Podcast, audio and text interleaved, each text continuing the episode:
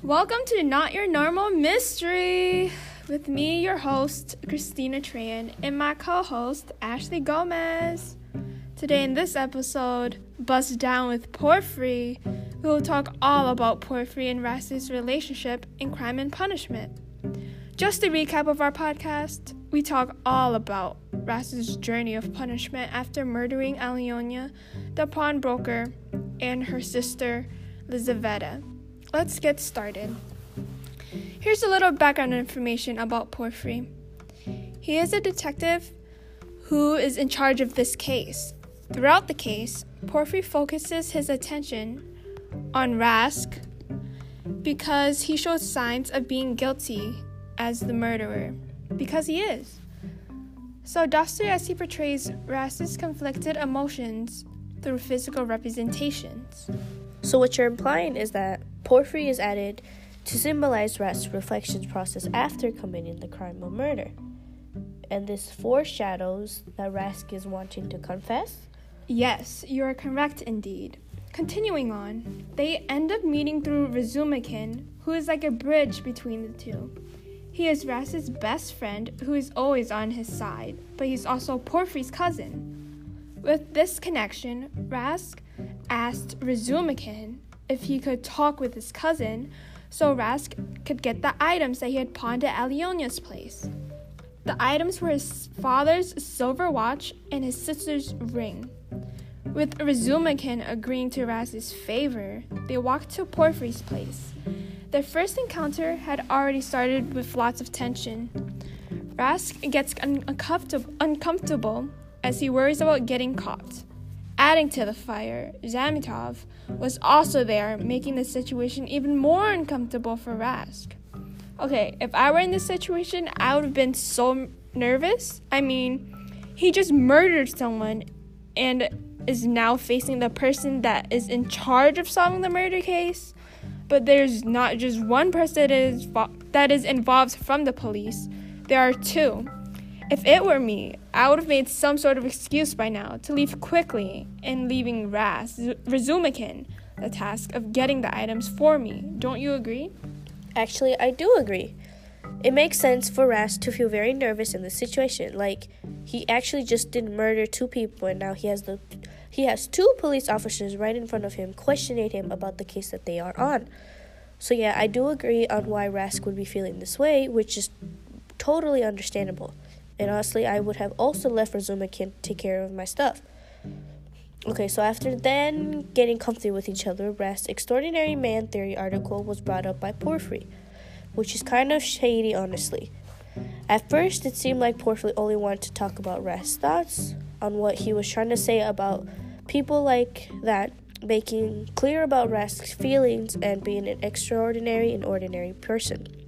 So, with this attempt in asking these questions, Porphyry's actual intentions were to gather details about this investigation, which were based on the pawnbroker and her sister. Which he failed to do because Rask was able to tell that Mr. Porphyry was trying to trick him to get information out of him since the beginning. Yeah, so in this conversation between the two, Porphyry asked many challenging questions that Rask had to be very careful when answering. These questions were about what Rask's opinion of what an extraordinary person is versus what an ordinary person is. Oh, because this relates back to the case that Porphyry is in charge of, where Alionia represents the extraordinary and Rask represents the ordinary, meaning that Alionia, who is great in wealth, was of greater status than Rask was.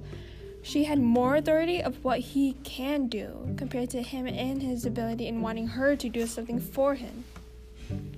Okay, then, despite his attempts, Porphyry fails to get any information out of Rask, but he did gather Rask reactions. Without really gaining any solid information, he had gathered enough details based on Rask reactions to keep investigating further into Rask. At this point, I feel like Porphyry was actually pretty smart in coming into the case because he did not go into this case abruptly. if he did take the second path of being abrupt, he probably would have blown his blown off his ability in attempting to get any clues to solve the case. This goes on to show how professional Porphyry is at his job and is not a stupid person. This also matches with his image of being a well dressed man who is well shaven. I wouldn't really say that he was very successful at this attempt because, after all, Rask was able to detect all the tricks Porphyry was trying to do. But even though Rask wasn't very careful about how he responded, he managed to at least avoid those tricks that could have easily really screwed him and gotten him caught. But Porphyry, I guess, was smart about focusing on those reactions instead of ignoring them as a sign of just being pressured. So I guess he did gain something out of the attempt of discussing about the extraordinary man theory with Rask. Okay, wrapping up about that topic. Later on in the novel, Rask comes back to the police station and requests for his items once again. But this time, he brought a slip of paper with his request on it, like last, which was asked of him last time, and he had quote unquote kindly declined before. Okay, taking a few steps back and coming from the Coming from the perspective of Porphyry, Rask was already portrayed as a little suspicious because at this point, Rask was desperate to get his items and wants to leave right after. He states that there is no need for him to write to the lawyer to get his items back. I believe he did this because he does not want to get involved with the case beyond what he had already got himself into, as he could get caught sooner or later. Now back to what we were talking about before. Rask confronts Porphyry about wanting to question Rask about the murder of Aliona after he coincidentally heard someone saying so. But when he asked the question, he questioned why he, star- he started the question or statement with, I believe, which made him seem weak and uneasy. He was afraid that this would have put him in a spot where the attention of Porphyry would only be on him this symbolizes the amount of pressure Rask has in his head going over the murders, showing how these simple questions between themselves can provoke Rask easily and make him anxious, leading to Rask's image of already looking sick and pale. After their little meeting, Porphyry invites Rask to sit down to talk with him a little. This leads to an awkward interrogation period where Porphyry's where Porphyry wants to ask questions, but he can he has seen that he doesn't want Rask to leave. So he doesn't ask because he was worried that aggravating or making Rask uncomfortable would just blow his chance of getting any clues. During the short period of time, Porphyry offers Rask a cigarette, saying that there's plenty of time to talk. It is as if Porphyry is getting into the mode of interrogating Rask, but without saying it himself. Rask then goes on to talk about how lawyers often encourage the person they are interrogating to talk and then hit them with a question which will blow their cover, leading to a confession.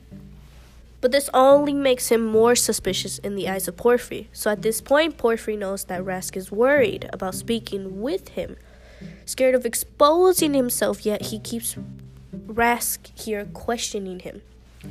This situation overall portrays how Dostoevsky wanted to show Rask's conflicted thoughts with Porphyry after offering the cigarette and stating that there is plenty of time to talk, which further on infers that this was written by Dostoevsky to show how Rask's collection of thoughts after the murder stayed in his head for quite a while and it took time for him to actually reflect on the crime that he had committed.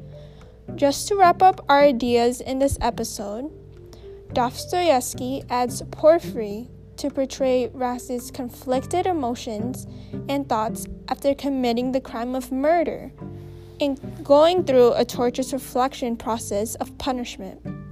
Porphyry symbolizes Rask's want for a confession, yet contemplates so much because he doesn't want to get jail time like anyone else would, or something even worse. And this wraps up our episode for today. Thanks for listening to our podcast, and you are welcome to come back for more later on. Have a nice, not normal, mysterious day.